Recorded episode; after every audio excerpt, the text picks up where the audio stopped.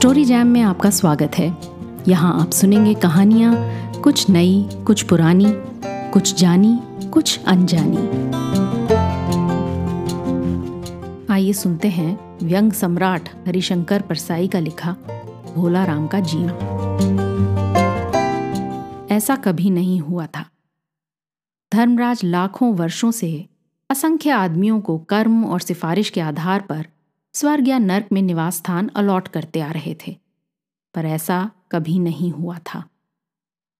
सामने बैठे चित्रगुप्त बार बार चश्मा पोंछ, बार बार थूक से पन्ने पलट रजिस्टर पर रजिस्टर देख रहे थे।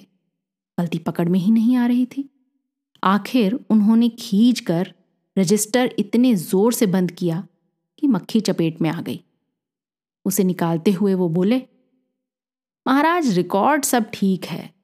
भोलाराम के जीव ने पांच दिन पहले देह त्यागी और यमदूत के साथ इस लोक के लिए रवाना भी हुआ, पर यहां अभी तक नहीं पहुंचा। धर्मराज ने पूछा, और वो दूत कहाँ है? महाराज, वो भी लापता है। इसी समय द्वार खुले और एक यमदूत बदहवास वहां आया। उसका मौलिक कुरूप चेहरा परिश्रम, परेशानी और भय के कारण और भी विकृत हो गया था। उसे देखते ही चित्रगुप्त चिल्ला उठे, अरे तू कहाँ रहा इतने दिन? भोलाराम का जीव कहाँ है? यमदूत हाथ जोड़कर बोला, दया निधान, मैं कैसे बतलाऊं कि क्या हो गया। आज तक मैंने धोखा नहीं खाया था, पर भोलाराम का जीव मुझे चकमा दे गया। पांच दिन पहले जब जीव ने भोलाराम का देह त्यागा, तब मैंने उसे पकड़ा और इस लोक की यात्रा आरंभ की।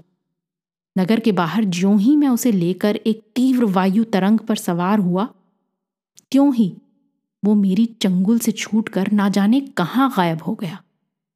इन पांच दिनों में मैंने सारा ब्रह्मांड छान डाला, पर उसका कहीं पता नहीं चला। धर्मराज क्रोध से बोला, मूर्ख, जीवों को लाते लाते बूढ़ा हो गया, फिर भी एक मामूली बूढ़े आदमी के जीव ने तुझे चकमा दे दिया। दूत ने सिर झुकाकर कहा, महाराज, मेरी सावधानी में बिल्कुल कसर नहीं थी। मेरे इन अभ्यस्त हाथों से अच्छे अच्छे वकील भी नहीं छूट सके, पर इस बार तो कोई इंद्रजाल ही हो गया। चित्रगुप्त ने कहा, महाराज, आजकल पृथ्वी पर इस प्रकार का व्यापार बहुत चला है। लोग दोस्तों को कुछ चीज भेजते हैं और उसे रास्ते में ही रेलवे वाले उड़ा लेते हैं। होजरी के पार्सलों के मोजे रेलवे अफसर पहनते हैं। मालगाड़ी के डिब्बे के डिब्बे रास्ते में कट जाते हैं। एक बात और हो रही है, राजनैतिक दलों के नेता विरोधी नेता को उड़ाकर बंद कर देते हैं। कहीं भोलाराम के जीव को भी तो किसी विरोधी ने मरने के बाद खराबी करने के लिए तो नहीं उड़ा दिया। धर्मराज ने व्यंग से चित्रगुप्त की ओर देखते हुए कहा, तुम्हारी भी रिटायर होने की उम्र आ गई है। भला भोलाराम जैसे नगण्य दीन आदमी से किसी को क्या लेना देना। इसी समय कहीं से घूमते घामते नारद मुनि यहाँ आ गए। धर्मराज को गुमसुम बैठे देख बोले, क्यों धर्मराज, कैसे चिंतित बैठे हैं? क्या नरक में निवास स्थान की समस्या अभी तक हल नहीं हुई? धर्मराज ने कहा, वो समस्या तो कब की हल हो गई। नरक में पिछले सालों में बड़े गुणी कारीगर आ गए हैं। कई इमारतों के ठेकेदार हैं जिन्होंने पूरे पैसे लेकर रद्दी इमारतें बनाई। बड़े बड़े इंजीनियर भी आ गए हैं जिन्होंने ठेकेदारों से मिलकर पंचवर्षीय योजनाओं का पैसा खाया। ओवरसीयर हैं जिन्होंने उन मजदूरों की हाजिरी भरकर पैसा हड़पा जो कभी काम पर गए ही नहीं। इन्होंने बहुत जल्दी नरक में कई इमारतें तान दी हैं। वो समस्या तो हल हो गई, पर एक बड़ी विकट उलझन आ गई है। भोलाराम नाम के एक आदमी की पांच दिन पहले मृत्यु हुई। उसके जीव को ये दूत यहाँ ला रहा था कि जीव इसे रास्ते में चकमा देकर भाग गया। इसने सारा ब्रह्मांड छान डाला, पर वो कहीं नहीं मिला। अगर ऐसा होने लगा तो पाप पुण्य का भेद ही मिट जाएगा। नारद ने पूछा, उस पर इनकम टैक्स तो बकाया नहीं था, हो सकता है उन लोगों ने रोक लिया हो। चित्रगुप्त ने कहा, इनकम होती तो टैक्स होता, भुखमरा था। नारद बोले, मामला बड़ा दिलचस्प है। अच्छा, मुझे उसका नाम पता तो बताओ, मैं पृथ्वी पर जाता हूं। चित्रगुप्त ने रजिस्टर देखकर बताया, भोलाराम नाम था उसका। जबलपुर शहर में धमापुर मोहल्ले में नाले के किनारे एक डेढ़ कमरे टूटे फूटे मकान में वो परिवार समेत रहता था। उसकी एक स्त्री थी, दो लड़के और एक लड़की। उम्र लगभग साठ साल। सरकारी नौकर था, पाँच साल पहले रिटायर हो गया था। मकान का किराया उसने एक साल से नहीं दिया, इसलिए मकान मालिक उसे निकालना चाहता था। इतने में भोलाराम ने संसार ही छोड़ दिया। आज पांचवा दिन है। बहुत संभव है कि अगर मकान मालिक वास्तविक मकान मालिक है तो उसने भोलाराम के मरते ही उसके परिवार को निकाल दिया होगा। इसलिए आपको परिवार की तलाश में काफी घूमना पड़ेगा। माँ बेटी के सम्मिलित क्रंदन से ही नारद भोलाराम का मकान पहचान गए। द्वार पर जाकर उन्होंने आवाज लगाई, नारायण नारायण। लड़की ने देखकर कहा, आगे जाओ महाराज। नारद ने कहा, मुझे भिक्षा नहीं चाहिए, मुझे भोलाराम के बारे में कुछ पूछताछ करनी है। अपनी माँ को जरा बाहर भेजो बेटी। भोलाराम की पत्नी बाहर आई। नारद ने कहा, माता, भोलाराम को क्या बीमारी थी? क्या बताऊं, गरीबी की बीमारी थी। पाँच साल हो गए पेंशन पर बैठे, पर पेंशन अभी तक नहीं मिली। हर दस पंद्रह दिन में एक दरख्वास्त देते थे, पर वहां से या तो जवाब आता ही नहीं था, और आता तो यही कि तुम्हारी पेंशन के मामले में विचार हो रहा है। इन पाँच सालों में सब गहने बेचकर हम लोग खा गए, फिर बर्तन बिके, अब कुछ नहीं बचा था।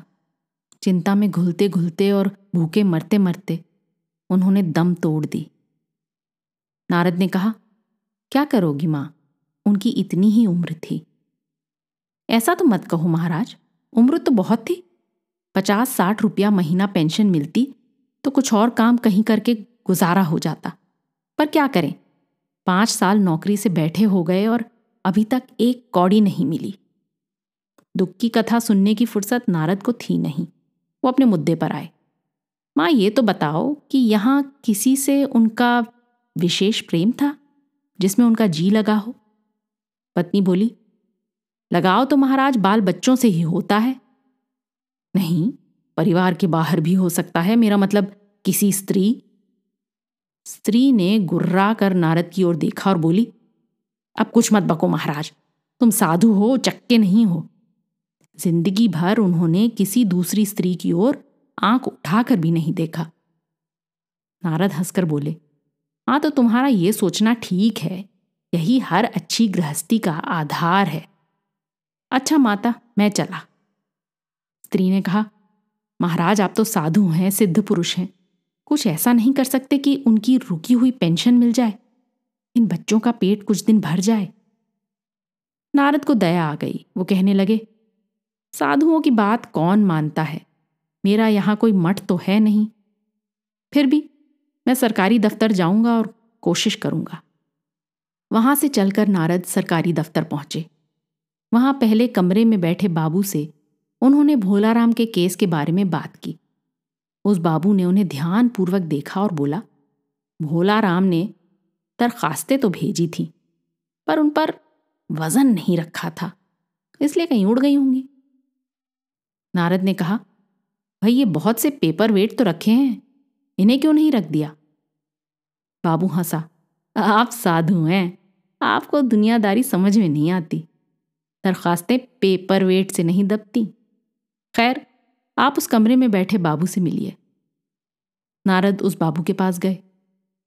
उसने तीसरे के पास भेजा, तीसरे ने चौथे के पास, चौथे ने पांचवें के पास। जब नारद पच्चीस तीस बाबुओं और अफसरों के पास घूम आए, तब तक चपरासी ने कहा, महाराज आप क्यों इस झंझट में पड़ गए? अगर आप साल भर भी यहाँ चक्कर लगाते रहें तो काम नहीं होगा। आप तो सीधे बड़े साहब से मिलिए, उन्हें खुश कर दिया तो अब भी आपका काम हो जाएगा। नारद बड़े साहब के कमरे में पहुंचे। बाहर चपरासी ऊँघ रहा था, इसलिए उन्हें किसी ने छेड़ा नहीं। बिना विजिटिंग कार्ड के आया देख साहब नाराज बड़े हुए, बोले, इसे कोई मंदिर वंदिर समझ लिया है क्या? धड़धड़ाते चले आए, चिट क्यों नहीं भेजी? नारद ने कहा, कैसे भेजता, चपरासी सो रहा है। क्या काम है? साहब ने रौब से पूछा। नारद ने भोलाराम का पेंशन केस बतलाया। साहब बोले, आप हैं बैरागी, दफ्तरों की रीति रिवाज नहीं जानते। असल में भोलाराम ने गलती की, भाई ये भी एक मंदिर है, यहाँ भी दान पुण्य करना पड़ता है। आप भोलाराम के आत्मीय मालूम होते हैं। भोलाराम की दरखास्तें उड़ रही हैं, उन पर वजन रखिए। नारद ने सोचा कि फिर यहाँ वजन की समस्या खड़ी हो गई। साहब बोले, भाई सरकारी पैसे का मामला है, पेंशन का केस बीसों दफ्तर में जाता है, देर लग जाती है, बीसों बार एक ही बात को बीस जगह लिखना पड़ता है, तब पक्की होती है। जितनी पेंशन मिलती है उतने की स्टेशनरी लग जाती है, जल्दी भी हो सकता है मगर। साहब रुके। नारद ने कहा, मगर क्या? साहब ने कुटिल मुस्कान के साथ कहा, मगर वजन चाहिए। आप समझे नहीं, जैसे आपकी ये सुंदर वीणा है, इसका भी वजन भोलाराम की दरखास्त पर रखा जा सकता है। मेरी लड़की गाना बजाना सीखती है, ये मैं उसे दे दूंगा। साधु संतों की वीणा से तो और अच्छे स्वर निकलते हैं।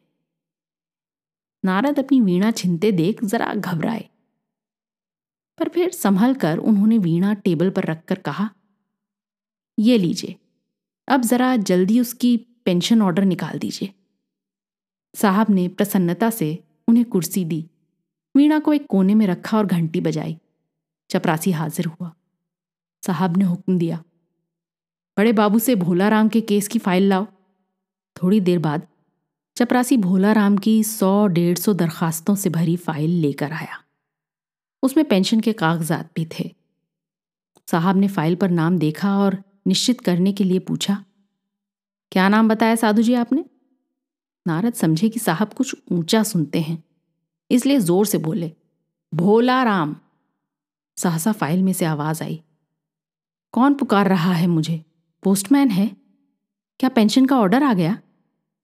नारद चौंके, पर दूसरे ही क्षण बात समझ गए। बोले, भोलाराम, तुम क्या भोलाराम के जीव हो?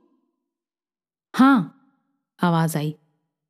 नारद ने कहा, मैं नारद हूं, तुम्हें लेने आया हूं। चलो, स्वर्ग में तुम्हारा इंतजार हो रहा है। आवाज आई, मुझे नहीं जाना, मैं तो पेंशन की दरखास्तों पर अटका हूं, यही मेरा मन लगा है, मैं अपनी दरखास्तें छोड़कर नहीं जा सकता।